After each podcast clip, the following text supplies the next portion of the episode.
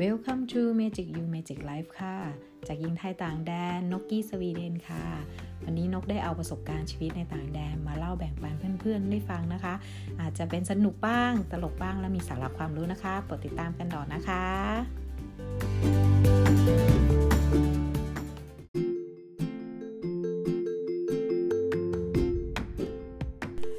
ตอนที่ 8 สุดท้ายแล้วนะคะ ความสุขปัจจุบันสุทธิรีวิว พร้อมแชร์ประสบการณ์ค่ะ วันนี้ก็ถึงหัวข้ออะ episode ที่ 46 แล้วนะคะ จาก Magic You Magic Light n o k i Magic Hand เย้ ดีใจค่ะ อ่านได้จบแล้ววันนี้นะคะ ก็วันนี้ก็เลยจะพูดถึงหัวข้อสุดท้ายก็อาจจะยาวนิดนึงเนาะแต่นกพยายามรวบรัดตัดตอนให้สั้นที่สุด ไม่ให้เกินครึ่งชั่วโมงนะคะ อันนี้หัวข้อคือปรากฏการณ์โดมิโนนะคะ ท่านอาจารย์ได้เคยอ่านหนังสือ The One Thing นะคะของนักเขียนท่านหนึ่งแล้วท่านก็บอกว่าในหนังสือเขียนประมาณว่าเรื่องที่ที่ท่านเล่าแล้วต่อยอดเรื่องเกี่ยวกับปรากฏการณ์โดมิโนที่ท่านเขียนเหล่านี้บอกไว้ก็คือ คงไม่ต้องอธิบายอะไรกันมากนะคะ ประมาณว่าหนังสือเขาบอกว่าถ้าโดมิโนชิ้นเล็ก ๆ ล้มไปทับโดมิโนชิ้นใหญ่ๆใหญ่กว่าโดมิโนชิ้นใหญ่ก็จะล้มเช่นกันถูกไหมคะแต่พอมันล้มมันก็จะทำให้โดมิโนชิ้นใหญ่ กว่าล้มไปอีกเรื่อยๆเรื่อยๆเรื่อยๆความสำเร็จเล็กๆ ก็พอกันอาจารย์หมายถึงนะคะมันก็ประมาณว่าเปรียบเสมือนความสำเร็จเล็กๆ ที่พอ เราทำได้มันก็ก่อให้เกิดความสำเร็จที่ใหญ่ขึ้นมา และพอเราทำได้มันก็จะต่อยอดไปยังความสำเร็จที่ใหญ่ยิ่งขึ้นเรื่อยๆ สิ่งที่ผมอยากต่อยอดคือถ้าเช่นนั้น ถ้าเช่นนั้น เวลาเราเลือกทำอะไรเราต้องโฟกัส นะคะอันนี้อาจารย์ท่านอาจารย์ขยายให้จากหนังสือที่อ่านนะคะคือการโฟกัสกับความสำเร็จเล็กๆนะคะอันนี้ key นะคะการโฟกัสกับความสำเร็จเล็กๆ ก่อนครับ เพราะถ้าเราไปเริ่มโฟกัสกับความสำเร็จใหญ่ๆ มากๆ ใช้เวลานานเรามักจะล้มเลิก เพียงแต่ว่าตอนเราโฟกัสความสำเร็จเล็กๆนั้น เราต้องมั่นใจด้วยว่าเราล้มเลิก โดมิโนถูกอัน หมายความว่าถ้าอันนี้สำคัญมันสำคัญแล้ว มันน่าจะทำให้เกิดความสำเร็จต่อไปอีก แล้วอันนั้นมันใช่สิ่งที่เราต้องการด้วยหรือเปล่าอ่าอะไรประมาณนี้นะคะ วันนี้นกก็จะรีบมาช็อตแต่ละบทช็อตสั้น ๆนะคะ ก็อย่างเช่นเดียวกันอาจารย์ท่านก็บอกมานะคะอันนี้ยาวมากบทนี้ยาวมากอ่าท่านอาจารย์ก็มีโดมิโนของท่านที่ท่านได้เริ่มเป็นตัวแรกนะคะโดมิโน ท่านเล่มอันแรกก็คือการเป็นนักเขียนเนาะนะคะ ท่านก็ได้ทำหนังสือออกมานะคะ แล้วก็ซึ่งได้ขายเป็น bestseller มีนะคะ แล้วโดมิโนท่านอีกอันหนึ่งนะคะ ก็เป็นเกี่ยวกับการเป็นอาจารย์เป็นได้รางวัลรองศาสตราจารย์นะคะได้มอบพระราชทานรางวัล ซึ่งมันทำให้ท่านตอบโจทย์เกี่ยวกับงานของท่าน เกี่ยวกับสิ่งที่ท่านรัก แล้วก็ชิ้นต่อมาของท่านที่ท่านบอกเลยว่าเป็นการคือล่าสุดเลยคือโดมิโนอีกอันหนึ่งที่สำคัญที่ท่านรู้สึกว่าเป็นสิ่งที่สำคัญที่ท่านโฟกัสคือการทำพอดแคสต์นะคะคือเป็นสิ่งที่ท่านรู้สึกสนุกและมีความสุขกับมัน ทุกตัวโดมิโนของท่านจะเป็นตัวที่ท่านอาจารย์รู้สึกสนุกกับมัน อย่างหนังสือท่านอาจารย์ก็บอกว่าพอตั้งเป้าไปหนังสือ ท่านก็โฟกัสในการที่ลงคอร์สเรียนนะคะ เรียนหนังสือเออเรียนการเขียนกับกลุ่ม bestseller หลาย ๆ ท่านนะคะ แล้วก็เขียนหนังสือทำเพจขึ้นมาเลย พอเรียนปุ๊บทำเพจปุ๊บทำเพจปุ๊บออกหนังสือ ออกหนังสือปุ๊บก็ทำพอดแคสต์แล้วได้ตำแหน่งศาสตราจารย์ในระหว่างนั้นพอดีด้วยนะคะ นี่ก็คือบทแรกของท่านอาจารย์ นกอาจจะของนกเอง ถ้านกเองนกมีโดมิโนนกจะหมายถึงการตัดสินใจเลือกในการทำงานอาชีพนวดเนาะ แล้วก็ต่อยอดมาได้หลายอย่างเหมือนกันนกก็มีโดมิโนเพราะตอนนั้นอายง่ายการตลาดนกรักการขายอะนกก็สำเร็จการตลาดไปหลายตัวมากเลย ก็คือทำงานด้านการขายนกจะเก่งมากแต่โดมิโนตัวที่ 2 ก็คือเรื่องการเกียรกับมองหาโฟกัสทำในสิ่งที่ไม่ต้องลงทุนมาก เพราะเรารู้ว่าพอเราทำธุรกิจปุ๊บ เราทำการขายปุ๊บ ทุกอย่างใช้ทุนเรารู้สึกว่ามันมีเรื่องเรื่องการเขาเรียกอะ จ,จัดการเรื่องทุนเยอะมากนกก็เลยเบื่อที่จะมานั่งคำนวณ ต้นทุนเท่านี้กำไรเท่านี้ ถ้าขายไม่หมดขาดทุนเท่านี้นกเบื่อตรงนั้น นกก็เลยโฟกัสสิ่งที่เราไม่ต้องหาวัตถุดิบไม่ต้องมีวัตถุดิบ เอาใช้ฝีมือนกก็เลยได้ไปโฟกัสเล่นนวดนั่นคือโดมิโนที่ยิ่งใหญ่ที่สุดเลยนะคะที่นกโฟกัสถือว่าสำเร็จ อันนั้นไม่ใช่ไม่ใช่โดมิโนตัวเล็กเลยมันเป็นตัวใหญ่สำหรับนกเลย แล้วก็นกก็ทำกับมันอย่างต่อเนื่องจนทุกวันนี้นะคะ ไม่เคยหยุดการเรียนรู้วิชานวดนะคะ แล้วก็ โดมิโนตัวนั้นก็ทำให้นกต่อยอด ได้มานวดต่างประเทศนะคะได้มาอยู่ต่างประเทศได้มามีบริษัทอยู่ต่างประเทศนั่นคือความสำเร็จของนก ที่สามารถทำตัวนั้นได้ เพราะว่ามันเป็นเกี่ยวกับครอบครัวอยู่ในความสำเร็จด้วย นี่ก็เป็นโดมิโนตัวใหญ่เลยที่นกรู้สึกว่านกภาคภูมิใจมากเลยนะคะเพราะมันเป็นโดมิโนที่เปลี่ยนชีวิตนกทุกทุกอัน เปลี่ยนจริง ๆนะคะโดมิโนตัวต่อไปของนก ท่านก็จะได้เห็นสิ่งที่นกต้องการต้องการที่จะทำนั่นก็คือ สิ่งที่นกรัก และนกสามารถพาไปต่อยอดให้คนอื่นได้ รอดูนะคะ นกกำลังโฟกัสสิ่งนั้นอยู่เหมือนกัน ของท่านอาจารย์ก็ก็ทำแบบโฟกัสนกก็โฟกัสถ้านกอยากได้อะไร ก็โฟกัสเหมือนกันค่ะทำมันให้ดีที่สุดนะคะไม่มีคำว่าท้อถอย มีแต่คำว่าพัฒนาให้มากขึ้นนะคะอ่าหัวข้อต่อไป วิธีการจัดการ mid life crisis คือประมาณว่าช่วงวิกฤตของคนวัยกลางคน อายุประมาณสัก 40-50เนี่ยอันนี้อของท่านอาจารย์เขียนมาจากหนังสือเรื่องเวนนะคะที่เก่าเรื่องนี้ยังน่าสนใจเช่นกันว่าความสุขของเรามักจะตกต่ำช่วงอายุวัยกลางคนพอดี คือมันเหมือนมันเหมือนเป็นสเต็ปอะเมื่อตอนอายุน้อยๆ เราจะมีความสุขแล้วเรามีอายุมากขึ้นเราก็จะเราก็มีความสุขช่วงวัยของคนนี่แหละครับที่ความสุขมันจะน้อยลง อันนี้ไม่ได้หมายความว่าทุกคนเป็นแบบหมดร้อยเปอร์เซ็นต์นะ แต่นกอะน่าจะเป็นช่วงวัยกลางคนเริ่มมีความสุขมากขึ้น แต่ช่วงวัยเด็กนกไม่มีความสุขมันกลับกันเนาะสำหรับนกนะคะ อันนี้คนท่านอื่นนกก็ไม่ทราบแต่ของนกเนี่ยนกไม่ได้มีความสุขตอนช่วงต้นเลย ชีวิตนกงานกับลูกงานกับลูกมาตลอดชีวิตนะคะตั้งแต่คุณพ่อเสียนกก็เปลี่ยนชีวิตเปลี่ยนไปเลยแต่อายุ17 ปีนะคะนกก็ไม่อยากเรียนไม่ตั้งใจเรียนไม่รู้จะเรียนให้ใคร ก็เปลี่ยนไปเลยค่ะ เปลี่ยนไปเลย แต่พอมาตอนเนี้ยวัยกลางคนนกก็รู้สึกว่านกอยู่ในช่วงที่นกมีความสุขมากที่สุดนกเลย ข้อนี้พอนกอ่านปุ๊บนกไม่มีประสบการณ์ที่แชร์ของความรู้สึกแต่จะมีคนใกล้ตัวนกที่เขาเป็นนะคะ ก็พี่สะพ้ยนกอะค่ะ คือเขาเออพี่สะพ้ยไม่น่าเอ่ยเลยเนาะขออภัยนะคะ ก็คนใกล้ตัวนี่แหละค่ะ คือเขาเออตอนนี้เขาทำงานบริษัทดูบริษัทเดิมมานานมาก นานมากๆ นกเห็นการเปลี่ยนแปลงของเขาเมื่อเขาเข้าหลัก 5 เลข 5 เขาจะรู้สึกเบื่อซึมเศร้า รู้สึกเบื่อกับงานที่ทำรู้สึกกับกิจเบื่อกับกิจวัตรประจำวันรู้สึกเบื่อกับคนรอบข้างกับพฤติกรรมเดิมๆอะไรเดิมๆนกคุยกับเขาตลอดนะนกก็ถามว่าเอ๊ะทำไมเป็นอย่างนี้ทำไมรู้สึกอย่างนี้ แต่เราเองกับเราไม่ได้รู้สึกตรงนั้น เราก็อายุไม่ได้ห่างกันมาก แต่ว่าเออเขาเขาเขาเปลี่ยนเยอะก็เลยว่าเออสงสัยเป็นช่วงผู้หญิงเปลี่ยนฮอร์โมนหรือเปล่าอะไรเงี้ยวัยหมดประจำเดือนหรือเปล่าเขาก็ไม่รู้ จนคุณเชื่อไหมว่าโรคนี้มันมีผลผลร้ายมาก ตอนนี้แกแกป่วยมากมากจนเข้าโรงพยาบาล เป็นสโตกเป็นเกล็ดเลือด เป็นเลือดอะไรเลือด เลือดไขมันในเลือด แล้วก็เป็นอะไรอะโพแทสเซียมในเลือดไม่มากไม่พอ ซึ่งนกมองแล้วโห นี่แกเพิ่งแบบนี่เริ่มเบื่อกับกับเกิดอาการอะวิกฤตของคนวัยกลางคนอะได้แค่สองปีบ้างแกสุดทันทีเลยนะ ตอนนี้ก็แกก็ดีขึ้นแล้วค่ะ ก็ให้ปล่อยวางเพราะตอนนั้นแกจะรักงานมากจะห่วงงานมาก แล้วอยู่จุดจุดนึงที่แกเบื่อ เบื่อที่ทำงานเบื่อคนใกล้ตัวเบื่อเพวกร่วมงานเบื่อทุกอย่าง แกรู้สึกเบื่อมากๆคือตอนนั้นเป็นห่วงแกมากเลยก็พยายามโทรคุยแล้วก็ ปรับไมเซ็ตแกชอบฟังนกคุยนกคุยแล้วแกก็ฟังอย่างเดียวนะคะนั่นแหละค่ะก็ก็อันนี้ไม่มีประสบการณ์กับตัวเอง แต่ก็ยกประสบการณ์คนใกล้ตัวให้ฟังเนาะเพราะบางทีอะถ้าคุณปล่อยให้มันเป็นอย่างนั้นไปนานๆมันเกิดถึงเรื่องสุขภาพด้วย เพราะคุณจะนอนไม่หลับ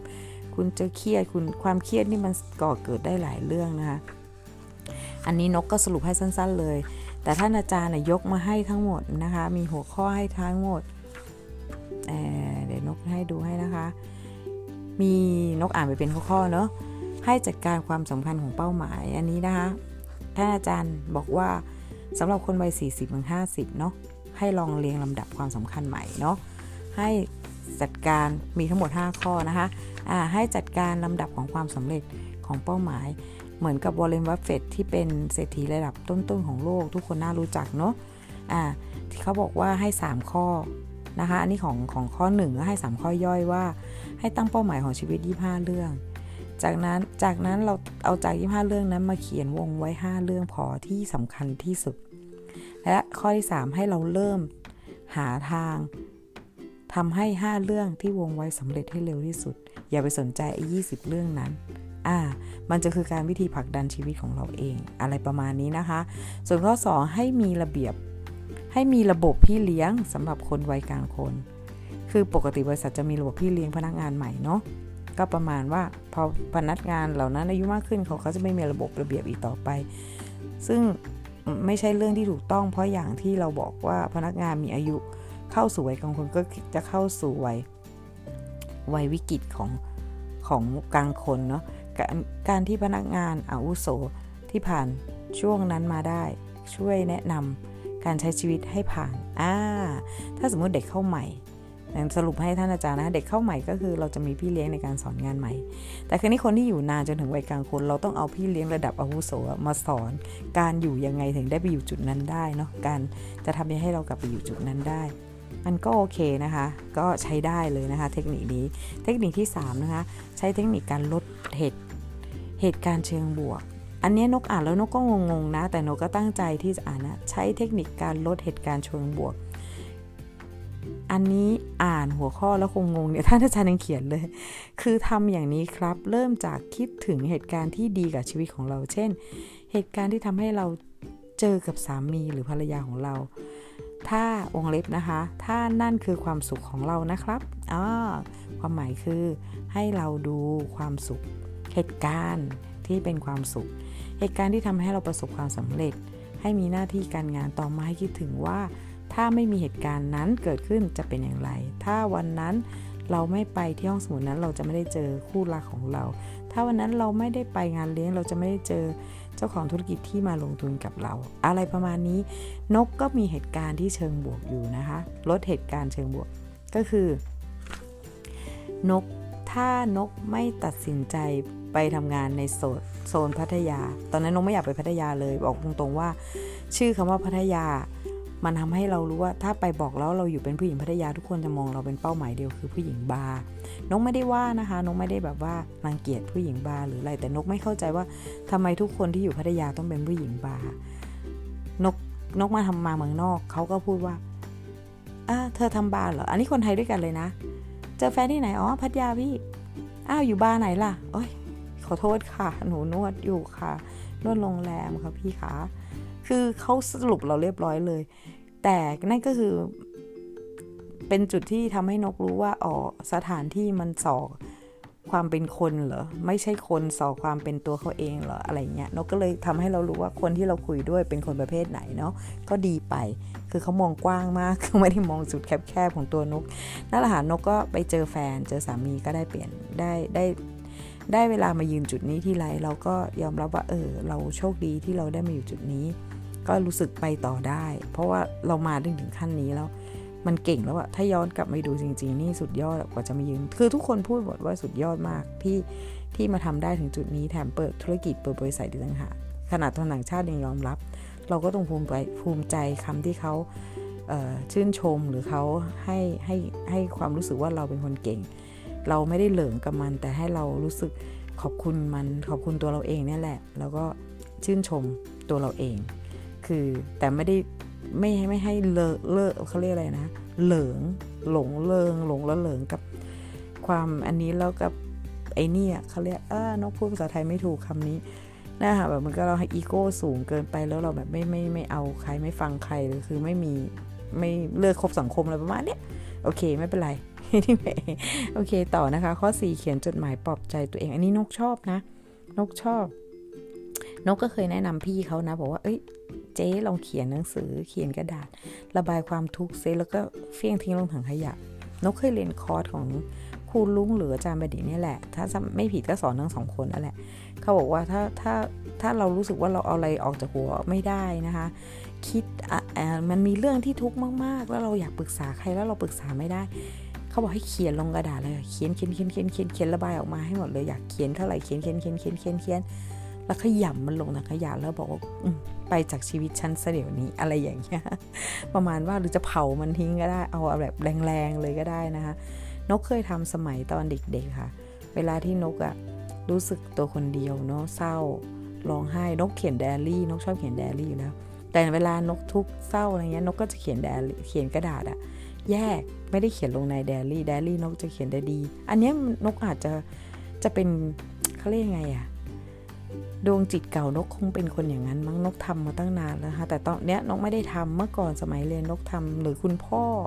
คุณพ่อสอนไว้ตลอดคุณพ่อชอบเขียนไดอารี่ คุณพ่อจะบอก แล้วจากพ่อเสียชีวิตนกเปลี่ยนเลย นกทำสิ่งที่ตรงกันข้ามกับความสุขของนกไปหมดเลยนะคะ นกก็เขียนเขียนเขียนเขียนเวลาโดนครูตี โดนเพื่อนแบบไอ้นี่อะไรอย่างงี้แกล้งอะไรเงี้ยนกก็จะเขียนเขียนเขียนเขียนเสร็จแล้ว นกก็จะร้องไห้ใส่กระดาษแล้วนกก็เห็นว่า เออเราร้องไห้หยดเต็มกระดาษเลยอย่างเงี้ย แล้วเป็นรอยหมึกจางอะไรเงี้ย แล้วเรารู้สึกว่าเอ้ยมันเกลือจางไปกับชีวิตเราเหมือนกัน แล้วก็ขยำทิ้งลงถังขยะนกเป็นอย่างนั้นเหมือนกัน ถ้าไหนโมโหมากๆนกเผาทิ้ง อันนี้นกทำแต่ตอนตอนสมัยเด็กๆเนาะสมัยมัธยม นะคะ ก็เขียนจดหมายให้ตัวเอง แล้วก็ปลอบใจตัวเองของท่านอาจารย์เนาะถ้าเขาบอกว่ารู้สึกแย่หรือมีปัญหาอะไรหลาย ๆ อย่างเขียนเขียนแนวปลอบใจว่าไม่เป็นไร เราควรจะเริ่มต้นชีวิตของเรา แบบนี้จะทำให้เรารู้สึกดีขึ้น เหมือนมีความมีคนปลอบใจเรานะคะ โอเค ข้อ 5 ค่ะ รอรออภาษาไทยไม่ชัดนะคะนกกี้ รอ คือนี้ครับ ให้เรารู้ว่าวิกฤต วัยกลางคนก็เหมือนเป็นหวัดนั่นแหละ มาไม่นานแล้วก็ไปบางทีก็ไม่ต้องทำอะไร เพียงแต่รอเวลาเจ๋งเนาะทีแรกนกก็เคยพูดกับพี่คนนั้นอย่างนี้นะเอ้ยเจ๊เดี๋ยวมันก็ผ่านไปได้ แต่ตอนเนี้ยเขาเดี๋ยวก็วันดีอีกวันนึงก็เครียดวันดีวันก็เครียดจนสุดท้ายตอนนี้ร่างกายป่วย ก็เขากับคิดได้ตอนนี้เขาก็รู้สึกดีขึ้น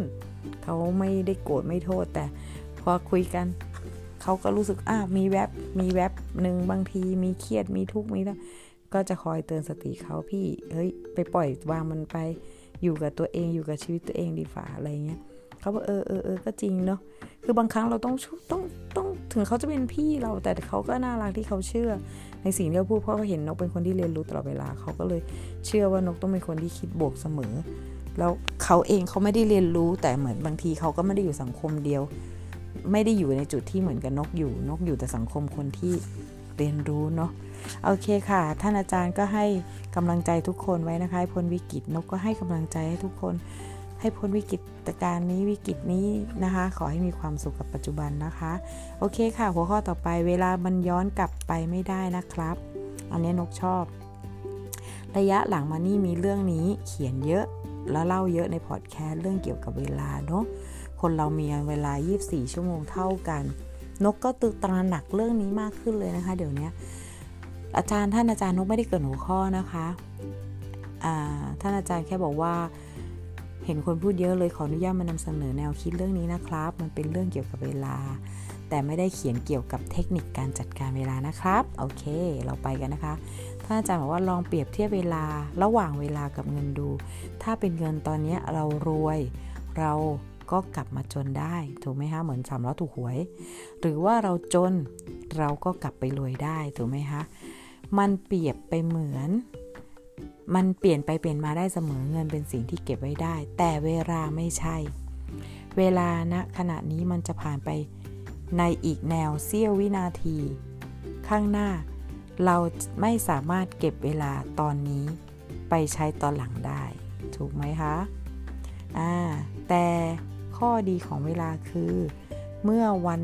เมื่อหมดวันเราจะมีอีก 24 ชั่วโมงเพิ่มขึ้นมาใหม่ ไม่เหมือนกับเงินที่เรายังอยู่ ยังไม่รู้ว่าพรุ่งนี้สัปดาห์หน้า หรือปีหน้าเราจะมีรายได้เท่าไหร่ คงประมาณการได้แต่ก็ไม่มีความแน่นอนเหมือนเวลา อ่า ถูกต้องเวลามันมีความแน่นอนเสมอต้นเสมอปลายมาตลอดนะคะทุกยุคทุกสมัย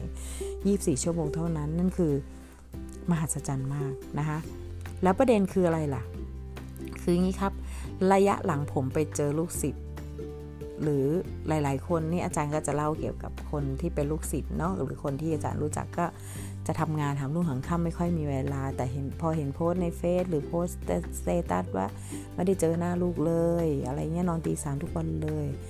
ก็ทำให้รู้สึกว่าเออมันไม่ใช่ละเขามุ่งทำที่เงินนะคะ เน้นอีกคำนะครับอาจารย์ก็พูดถึงเรื่องอย่างนี้แล้วอาจารย์ท่านก็บอกว่าท่านออกตัวว่าท่านไม่ได้หมายหมายถึงว่ามันไม่ดี แต่อยู่ที่ว่าคุณต้องเข้าใจว่าคำว่า balance life มันต้องมี ถ้าคุณคิดเห็นเงินสำคัญมากกว่า แล้วเวลาคุณไม่ได้มีให้กับคนที่รักคนครอบครัวหรือแม้ตัวคุณเอง เงินไม่ได้มาช่วยให้คุณซื้อเวลาได้เลย อันนี้นกเคยอ่านบทความน่าจะเป็น ของเล่มไหนไม่รู้นกจำไม่ได้ละ เงินไม่สามารถซื้อเวลาได้ เงินซื้อความสุขได้ก็จริง แต่ซื้อเวลาให้คุณไม่ได้ นกท่องตลอดเลย และนกเป็นคนที่เลือกยอมเอาเวลาเลือกให้ความสุขกับคนรอบตัวนกมากที่สุด เพราะในในสิ่งที่นกมอบให้เขาในเวลาที่นกมอบให้เขา นกเองก็ได้ความสุขเช่นกัน สุขที่เห็นเขาได้มีความสุข นกไม่เคยมองว่านกต้องเอาเวลาให้กับใครเมื่อก่อนถามว่าเมื่อก่อนนกเป็นไหม นกเป็นค่ะ นกคิดว่าฉันสูญเสียเวลาแค่กับคนคนนี้ฉันสูญเสียเวลาให้คนคนนี้ แล้วไม่เห็นได้อะไรกลับมา พอนกมองมุมนั้นปุ๊บนกรู้สึกนกใช้เวลาผิดแต่พอนกมองอีกมุมมองหนึ่งว่าเฮ้ยในช่วงเวลานั้นเรามีความสุขไหม เราเฮฮาไหม เราสนุกไหม เออ ก็สนุก แล้วเราสูญเสียไหม มันก็ไม่ได้สูญเสียค่ะ เราไม่ได้สูญเสีย เพราะไม่มีใครฝืนทำสิ่งที่ตัวเองไม่ชอบอยู่แล้ว ไม่ได้ทำไม่สามารถทำสิ่งที่ตัวเองไม่รักอยู่แล้ว ถึงแม้ว่าตอนจบมันอาจจะเป็นจบไม่สวย แต่เริ่มต้นมันอาจจะดี นั่นก็คือช่วงเวลาหนึ่งที่เรายังมีความสุขกับมัน อะไรประมาณนี้นะคะ นี่ท่านอาจารย์นกก็มาร์กไว้ก่อนจบเนาะหรือแม้กระทั่งสุขภาพของเราเองอ่าจะมีประโยชน์อะไรครับ ถ้าเราพบว่าเรารวยมากๆ เป็นนักธุรกิจประสบความสำเร็จแต่ป่วยมาก จากการที่เราละเลยเรื่องสุขภาพแล้วย้อนย้อนเวลากลับไปออกมากายพักผ่อน หรือรับประทานอาหารที่ดีที่สุดไม่ได้หรอกครับ นั่นนั่นคือเราเห็นคนเลยคือสตีฟจ็อบใช้คำนี้ตลอดสตีฟจ็อบเป็นคนที่สำเร็จระดับโลกที่พลิกพลิกโลกไปเลย ที่มีโลกใหม่ๆให้ในมือคุณได้ทุกคน เขาก็ยังรู้สึกเสียใจที่เขาไม่ได้ดูแลตัวเอง ใช้เวลากับการทำงานมากกว่านะคะ เราก็มีตัวอย่างเยอะแยะเลยนะคะ ก็เวลาย้อนกลับไปไม่ได้ มันก็คือไม่มีทางแก้ไขสิ่งใดได้ แต่ถ้านกมองว่าถ้าเราสามารถย้อนกลับไปเวลาได้ นกก็ไม่คิดจะแก้ไขอะไร แต่นกมองว่านกสมควรจะเพิ่มอะไรให้มากขึ้น ให้เรารู้สึก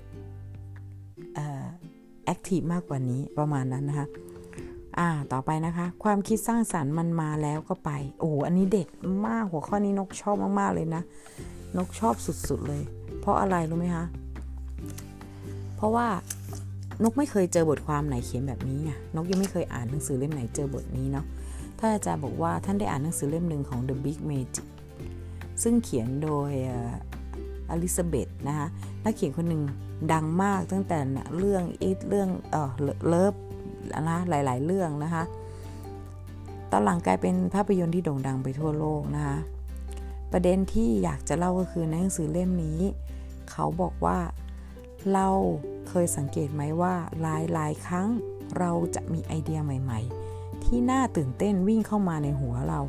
บางทีก็มีอาการเหมือนกับเรานอนไม่หลับเพราะเราคิดถึงแต่เรื่องนี้เฮ้ยนี่มันต้อง work แน่ๆเลยเฮ้ยนี่มันใช่แน่เลยเลยนี่นี่มันทำให้ฉัน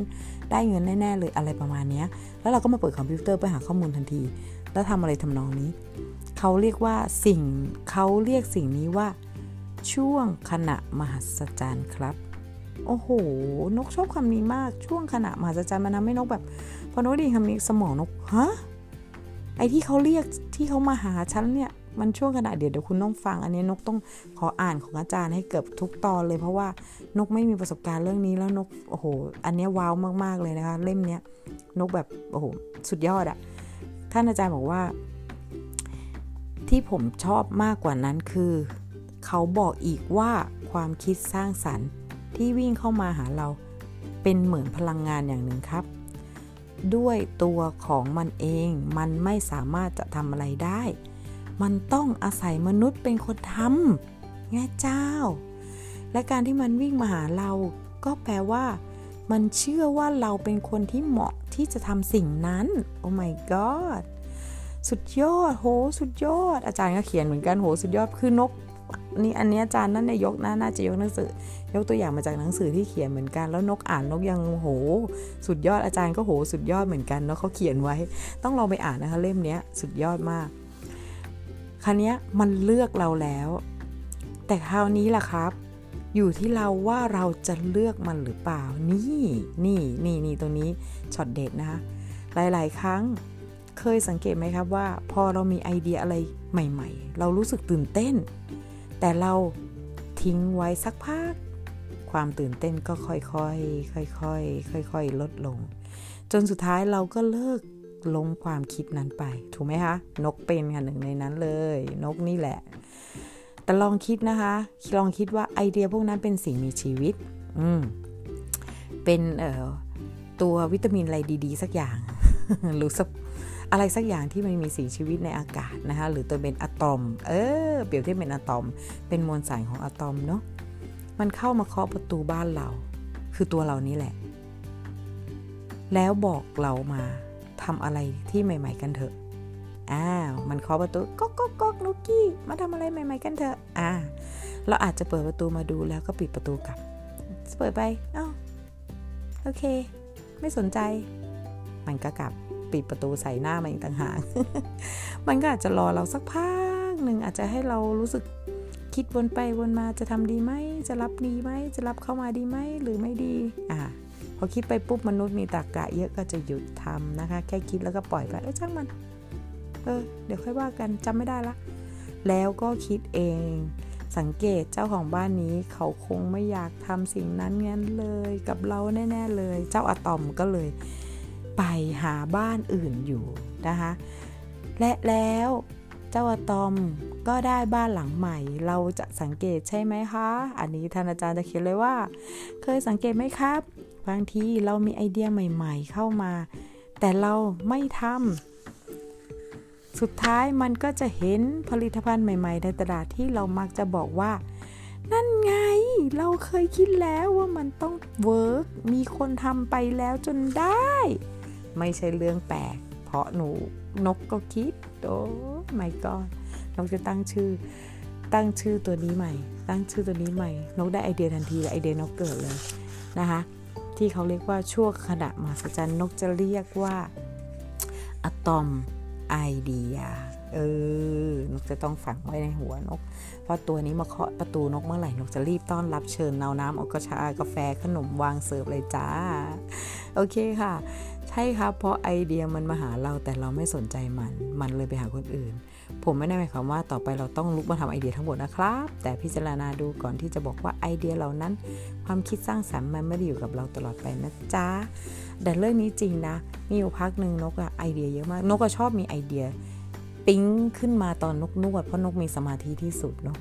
ทุกครั้งที่มีสมาธิจะมีไอเดียเกิด แล้วบางทีนกอยากจดจดไม่ทันพอนวดลูกค้าแบบถ้าวันนั้นอะติดติดติดติดติดติดอ้าวฉันคิดอะไรได้วะอะไรเงี้ย อ่าหรือบางอันเนี้ยคิดไปคิดมาจะทำดีไหมเนาะทำดีไหมวางโปรเจกต์ละวางทุกอย่างทำดีไหมทำดีไหมทำดีไหมเอาสรุปเอาแม่งมีคนทำแล้วนี่หว่าเออเขาไม่ออกมาเปิดตัวดังเลยโป้งจบเป็นไงเลยนกกี้มึงคิดหนักอะไรอย่างเงี้ยนะคะโอเคค่ะหัวข้อต่อไปทำไมการลดน้ำหนักมันยิ่งมันถึงยากกว่าการวิ่งอ่าท่านอาจารย์ก็ยกตัวอย่างของท่านอาจารย์เองนะคะ ว่าการลดน้ำหนักนะ่ะ เราก็บอกว่านี่มันไม่ใช่ปีที่ปรากฏอย่างที่ว่าหลาย ๆ ปีมาทำไมทำไมทำไม เพราะว่ามันเป็นสิ่งที่ยากมากเลยการลดน้ำหนักนกก็เป็นหนึ่งในนั้น แต่ท่านอาจารย์สำเร็จแล้วนกก็ได้สำเร็จแล้วนะคะ คือการลดน้ำหนักมันเป็นเป้าหมายอีกข้อหนึ่งในการในเมื่อเราทำได้ทำไมมันมีข้อนี้ข้อเดียว ที่มันจะทำไม่ได้อ่าผมว่ามันถึงเวลาที่จะวิเคราะห์กันแล้วครับ ผมขอเปรียบเทียบเป้าหมายการวิ่ง ที่ผมไม่เคยตั้งมาก่อน เพิ่งเพิ่มขึ้นในปีที่แล้วแล้วทำให้สำเร็จกับการลดน้ำหนักที่ผมตั้งมาตั้งนานหลายปี และไม่ค่อยจะสำเร็จเลยหลังจาก นั่งตกผลึกเรื่องนี้มา ผมได้เหตุผลดังต่อไปนี้ครับอ่าหนึ่งการลดน้ำหนักเป็นการเลิกไม่ใช่การทำก็คือการง่ายๆ นกสรุปสั้น ๆ เลยนะคะ การลดน้ำหนักคือการเลิกเลิกที่จะกินของมากขึ้นง่ายที่สุด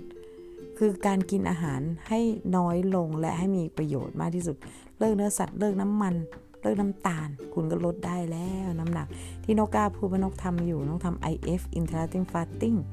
เลิกกิน 3 มื้อนกกิน 2 มื้อนะคะแล้วก็ลดลดน้ำมัน เลิกน้ำมัน เลิกน้ำตาล เลิกเนื้อสัตว์ นกลดไป 2 เดือนนี้ เดือนแรกอะพอลดได้ 4 กิโล แล้วพอมันถึง 5 กิโลมันเหมือนอยู่จุดมันมันนิ่งมันนิ่ง นิ่งแล้วเสร็จแล้วนกก็เลยเเทรนนิ่งตัวเองมากขึ้นโดยการดื่มชา ดื่มชาชาชงมัทฉะแล้วก็ดื่มน้ำปั่นนะคะเป็นแพนเบสตอนเช้ามื้อแรกของอาหาร แล้วก็นกไม่ได้ออกกำลังกายนะคะเอาจริงนกไม่ได้ออกกำลังกายเลย แต่นกลดเพิ่มเนี่ยนกช่างเมื่อ2วันที่แล้ว น้ำหนักลงไปได้ 1กิโลแต่ว่ามันจะต้องเหมือนประมาณ 2 อาทิตย์ จะเห็น 1กิโลหายไป มันค่อยๆ แต่ตอนแรกที่ทำเดือนแรก 4 กิโลหวบเลย ชัดเจนว่องไวมากเลย แต่ปีเดือนที่ 2 จะไม่ใช่ละนกพึ่งเดือนที่ 2 นกพึ่งเพิ่มได้อีกโลเดียวนะคะ อันนี้ขึ้นเข้าเดือนที่ 2 แต่นกคิดว่านี่กลางเดือนโลนึงนกจะดูว่าสิ้นเดือนนกจะทำเหมือนเดิมนี่แหละ นกจะไม่เปลี่ยนพฤติกรรมตัวเอง จะดูว่านกจะลดได้เท่าไหร่เดี๋ยวหลังจากที่ครบ 2 เดือนแล้วนกจะ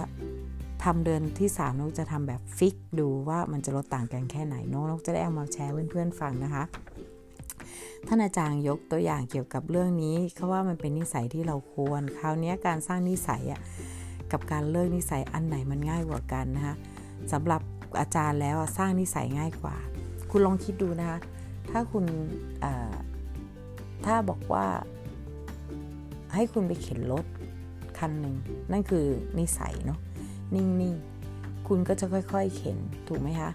คุณก็จะค่อยๆ เข็นค่อยเข็น มันก็จะดูเหมือนยากกว่ามันจะขยับกว่ามันจะขยื่นแต่พอมันเข็นไปได้แล้วมันก็จะไปได้อย่างดีมากๆเลยนะคะมันก็เหมือนกับกับที่ว่าแต่ถ้าอาจารย์บอกว่าพอมันเข็นไปแล้วอะมันจะหยุดมันเราจะไปขวางมันไม่ได้ ถ้ารถถ้ามันขับเคลื่อนไปแล้ว เราจะไปขวางมันไม่ได้ เพราะมันจะทำอันตรายกับเราสักอย่างหนึ่งถูกไหมคะนั่นคือเหตุผลที่อาจารย์ยกตัวอย่างเรื่องเกี่ยวกับการเข็นรถมาให้ และสรุปนะคะ แต่ถ้ารถที่เราเข็นแล้ว มันเริ่มวิ่งเร็วขึ้นเรื่อย ๆ แล้วเราอยากจะให้มันหยุดเลิกนิสัยเดิมๆ นั่นก็คือหมายถึงว่าเรากินไปละเราเรายัดยัดยัดยัดยัดยัดเป็นนักกินนักชิม ตามล่าหาหมูกระทะไปเรียบร้อยละคราวนี้เราจะหยุดมันเนี่ยก็เหมือนการรถที่วิ่งไปแล้วเราสตาร์ทให้มันเป็นอย่างนั้นไปแล้ว คุณจะเลิกทำไม่ได้เลย จะเห็นว่าถ้าถ้าเราไปยืนขวาง จะและพยายามเอามือดันรถ มันจะแล่นไปแล้วมันจะยากมากที่มากกว่าการเข็นในตอนแรกด้วยซ้ำถ้ามันเร็วมากนิสัยเดิมมันก็จะโมเมนตัมสุดๆ แล้วเราเอาตัวไปขวางเพื่อจะหยุดลดอันนี้อันตรายต่อชีวิตเห็นไหมที่อาจารย์เขียน ข้อ 2 น้ำหนักการชั่งน้ำหนักบางครั้งมันไม่ได้มีความก้าวหน้านะคะท่านอาจารย์บอกว่า เพียงแต่ว่าการวิ่งเราจะเห็นแต่ความก้าวหน้าไม่มีการถอยหลัง การวิ่งก็คือเราจะรู้ว่าเราวิ่งเพิ่มกิโลมากขึ้น ไม่ว่าจะวิ่งหรือไม่วิ่ง มันก็จะไปข้างหน้าก็แค่ตัวกิโลที่เพิ่มขึ้นนะคะ แต่วันการวิ่งวันนี้วิ่งได้ 5 กิโลพรุ่งนี้ก็วิ่งได้ 5 กิโลรวมเป็น 10 กิโล นั่นคือบวก มันจะไม่มีลบลงแน่นอน ไม่มีการว่าวันนี้วิ่งถอยหลังลบลง 5 กิโลเนาะ จะเห็นว่าเวลาเราร้อยผลแล้วจะก้าวความก้าวหน้า ซึ่งเป็นทางให้กำลังใจนะก็ไม่ได้ทำเกี่ยวกับระยะทางที่เราวิ่งให้มัน มันก่อนหายไป แต่เรื่องการลดน้ำหนักเนี่ยมันไม่ใช่แบบนั้น เราจะต้องเต้าเป้าตั้งเป้าว่าเราจะลดให้ได้ 10 กิโลวันนี้ลดไป 1 กิโลดีใจ มีความก้าวหน้าแต่ผ่านไปหนึ่งสัปดาห์ไอ้ที่ลดลง 1 กิโลหายไป เพราะเผลอไปกินอาหารนะกับเพื่อนหรือบุฟหมูกระทะนี่แหละ นี่แหละครับการลดน้ำหนักจึงไม่ค่อยเห็นความก้าวหน้าบางทีลดได้แล้ว เดี๋ยวมันก็กลับมาใหม่ ผ่านไป 6 เดือนขึ้นขึ้นลงลงจะหมดแรง จนหมด แรงไม่เหมือนกับวิ่งจะมากและน้อย ถ้าอาจารย์เเหมือนถ้าอาจารย์บ่งบอกสื่อถึงว่า ถ้าเราหมัวแต่ว่ากินอาหารควบคุมแค่อาหารแต่เราไม่ออกกำลังกายเนี่ยพอเราหยุดเรากลับไปกินเหมือนเดิม แต่แล้วเราก็ไม่ได้ออกกำลังกายมันจะทำให้เรากลับมาเป็นเหมือนเดิมได้ก็คือมีน้ำหนักเพิ่มขึ้น แต่ถ้าเราอะฝึกตัวเองอะให้ทั้งควบคุมอาหารด้วยเราออกกำลังกายด้วย ถ้าวันหนึ่งคุณอยากกินเต็มที่เลยอาทิตย์เนี้ยไปเที่ยวเกาหลี กินแม่งทุกวันกินกินกิน แต่คุณก็ยังติดวิ่งเหมือนเดิม อาหารนั้นก็กลุ่มนั้นก็จะทำลายคุณไม่ได้ ถูกไหมฮะ มันเพราะว่าเรามีอย่างหนึ่งที่ดีกว่า คือการวิ่งช่วยเบิร์นอะไรประมาณนั้น นี่นกยกตัวอย่างความคิดของนกเนาะนกไม่มีประสบการณ์ทางด้านนี้ แต่นี่คือความคิดของนกนะคะ โอเคนะคะ แล้วข้อ 3 การลดน้ำหนักมีช่วงเวลาที่ต้องทรมานนานกว่า ก็คือถ้าวิ่งนะคะอาจารย์บอกว่า ลองเปรียบเทียบกันครับ เวลาเราจะเปลี่ยนนิสัยจากคนไม่วิ่ง ให้วิ่งได้พันกิโลต่อปี หรือคนที่กินบ่อยเยอะๆ ให้อดอาหารเพื่อลดน้ำหนัก สิ่งที่คล้ายกันคือเราต้องฝืนใจทำในสิ่งที่ตอนแรกเราไม่ชอบนะคะเอาวิ่งก่อน คนที่ไม่เคยวิ่งแล้ววันหนึ่งจะต้องออกมาวิ่งมันจะไม่สนุกหรอกครับ บอกเลยเพียงแต่ว่าระยะเวลาที่ไม่สนุกมันแค่หนึ่งชั่วโมงเอง และเพอเพอ น้อยกว่านั้นด้วย เพราะพอเริ่มต้นวิ่งไป มันจะยิ่งสนุกยิ่งขึ้น ด้วยซ้ำอันเป็นวิทยาศาสตร์ที่สมองจะหลั่งสารความสุขออกมา ในเวลาออกกำลังกายนะคะมันเป็นแนวนั้นจริงๆเอนโดฟิน หลังจากนั้นพอเราวิ่งเสร็จก็จะจบกัน อยากทำอะไรก็ที่ตัวเองอยากทำก็ทำไปสิบรรลุเป้าหมายแล้วพูดง่าย ถ้าจะทรมานก็แค่ 1 ชั่วโมง สมมติว่าวิ่ง 1 ชั่วโมงนะครับ แต่ได้เกี่ยวกับการลดอาหาร สิ่งที่เราควรทำคือลดปริมาณอาหารลงใช่ไหมทรมานไหมแน่นอนทรมาน ใครไม่คิดอ่าใครไม่ลดไม่ทราบหรอก เพียงแต่ไอความทรมานแบบนั้นมันไม่ได้อยู่แค่หนึ่งชั่วโมงเหมือนกับการวิ่ง แต่มันอยู่กับเราตลอดทั้งวันเลย มันอาจทำให้เรารู้สึก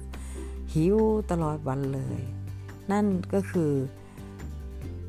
ความทรมานที่เราเจอกับการทำกินอดอาหาร การลดน้ำหนักเลยยากกว่า เพราะเราต้องใช้พลังใจสูงมากและเป็นระยะนานมาก ๆ อีกด้วย ถ้าเปรียบเทียบกับการวิ่งก็จะเหมือนกับมาราธอนเลย คือต้องอดทนเป็นระยะเวลาหลายชั่วโมง อ่า ลดน้ำหนักมีแนวเดียวกันนี่แหละครับ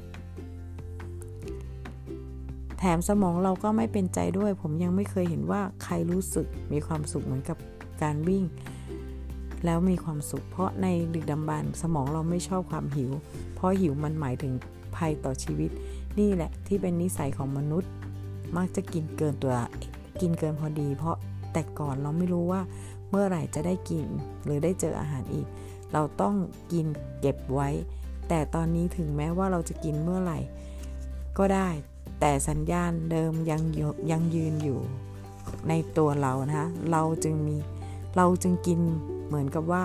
จะไม่มีอาหารกินอีกต่อไปอ่าข้อ 4 แล้ว การกินมีสิ่งยั่วยวนในจำนวนจำกัดเนื่องจากการกินคือการเลิก แต่เรากำลังอยู่ในสังคมที่อาหารมีทุกที่หาง่ายมากแม้แต่ social network นะจ๊ะอาจารย์บอกง่ายมาก เพราะว่า social network นี่โพสอาหารส่งให้ดูตลอด แล้วก็ให้เราไปแตะซื้อทุกทีตะบะแตกทำให้หิว ไม่เหมือนการวิ่งที่ไม่ค่อยมีสิ่งยั่วยวนใจทำให้เราไม่วิ่ง หรือถ้ามีก็ไม่เยอะเท่ากับอาหาร อ่าก็ถูกนะคะ เอาละครับ นั่นก็คือสิ่งที่ผมตกผลึก มันมีแตกต่างกันระหว่างเป้าหมายเรื่องการลดน้ำหนักกับการวิ่ง แต่คำตอบ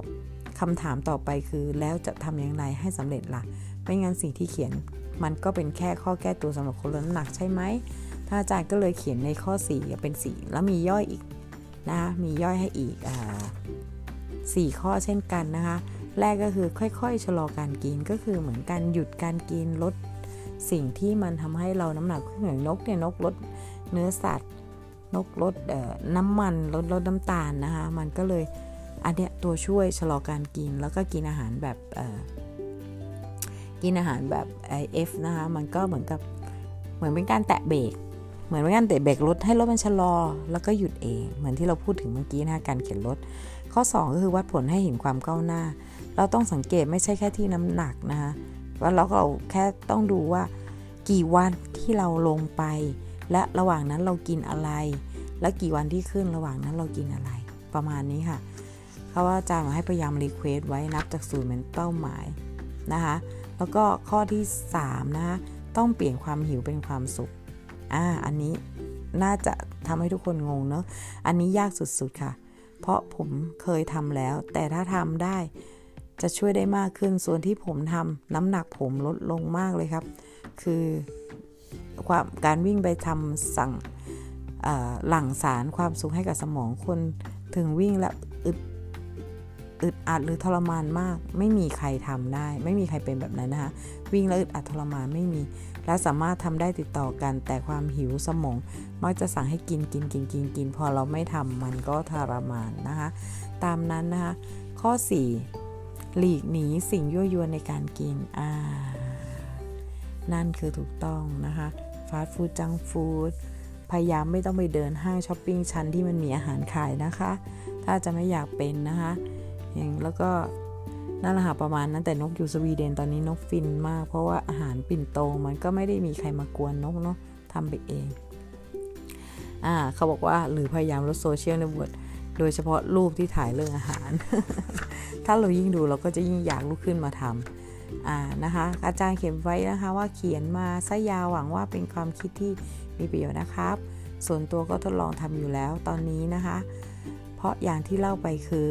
มันเป็นข้อสังเกตที่ผมค้นพบด้วยตัวเอง เป้าหมายที่เรื่องลดน้ำหนัก เป็นข้อเดียวที่ผมทำไม่ได้ แต่ถ้าปล่อยไปเรื่อย ๆ ผมจะเหมือนเดิม ถ้าเราอยากได้สิ่งที่ไม่เคยมีได้ เราก็ต้องทำในสิ่งที่ไม่เคยทำเช่นกัน แล้วพระท่านอาจารย์บอกว่าเชื่อนะคะว่าทุกคนทำได้ลดน้ำหนักได้อ่าหัวข้อต่อไปนะคะ ความล้มเหลวไม่ใช่สิ่งตรงกันข้ามกับความสำเร็จ อันนี้เขาเขียนความสำเร็จกับความล้มเหลว เห็นกันบ่อยๆอยู่แล้วเนาะคำสองคำนี้ดูเหมือนจะเป็นคำตรงกันข้ามเกิดขึ้นพร้อมกันนะคะ จะคิดเช่นนั้นก็ได้ แต่ถ้าเรามองดูดีๆ จริง ๆ ทั้งสองสิ่งนี้มีความใกล้ชิดกันสนุก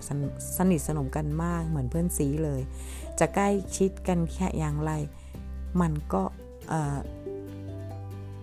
มันก็ตรงกันข้ามอยู่ดี อย่างที่อย่างนี้ครับจริงๆแล้วความล้มเหลวนั้น ถ้ามองให้ดีมันเป็นองค์ประกอบของความสำเร็จใช่ถูกต้อง นั่นคือสิ่งที่นกคิดความล้มเหลวคือเป็นองค์ประกอบของความสำเร็จ ทุกครั้งที่นกล้มเหลวนกนกจะดีใจและเฉลิมฉลองเลยว่ากูสำเร็จละเพราะกูรู้ละมีวิธีแก้ละอ่าผมก็นองดูเรื่อยๆ พอล้มก็ไม่ได้ อ๋อ อันนี้ท่านอาจารย์พูดถึงเรื่องลูกชายท่านพาลูกชายไปฝึกถีบจักรยานตอนอายุ11ขวบแล้วก็ล้ม ท่านก็ไม่ได้ไปช่วย ท่านก็เห็นล้ม แล้วสุดท้ายล้มบ่อยก็คือล้มเหลว สุดท้ายเขาก็ทำได้นะออกออกสามารถขี่จักรยานได้ ไม่มีปัญหาหยิบจักรยานขึ้นมาต่อขี่ได้มีปัญหานะคะนั่นก็คือตัวอย่างของท่านอาจารย์แต่ของนกเนี่ยตัวอย่างชชีวิตนกจริงๆก็คือ นกล้มมาหลายรอบกับชีวิตในหลาย ๆ ด้านนะแต่สุดท้ายในความล้มเหลวนั้นทำให้นกหาทางออกที่ดีที่สุดสำหรับตัวเอง แล้วก็ ดีเกินคาดด้วยบางครั้งนะคะ มันความล้มเหลวมันคือองค์ประกอบจริง ๆ ของของความสำเร็จอะวิธีหาคำตอบว่าอันนี้หัวข้อต่อไปนะคะ วิธีหาคำตอบว่าเราควรทำสิ่งนี้หรือไม่อ่าอันนี้อันนี้มี 2 หัวข้อเออสี่อันนี้นกอะจะอ่านแค่หัวข้อให้นะคะแล้วเดี๋ยวนกจะสรุปให้เป็น บางอย่างเพราะว่ามันจะยาวนานเนาะนี่นกกะว่าจะจบวันนี้ให้ได้เลยนะคะ ขออนุญาตดูเวลาก่อน มันจะนานกับเพื่อนๆไหม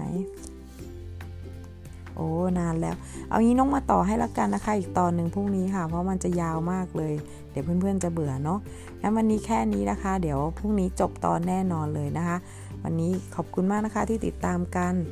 ขอบคุณที่เป็นกำลังใจนกรู้ไหมคะว่าเนี่ยมันคือวิธีทางที่ให้นกอ่านหนังสือจบได้เร็วขึ้น เพราะนกรู้ว่าทุกคนรอนกรีวิว แล้วก็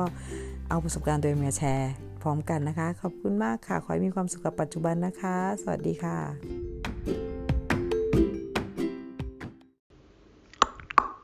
Hello, mate.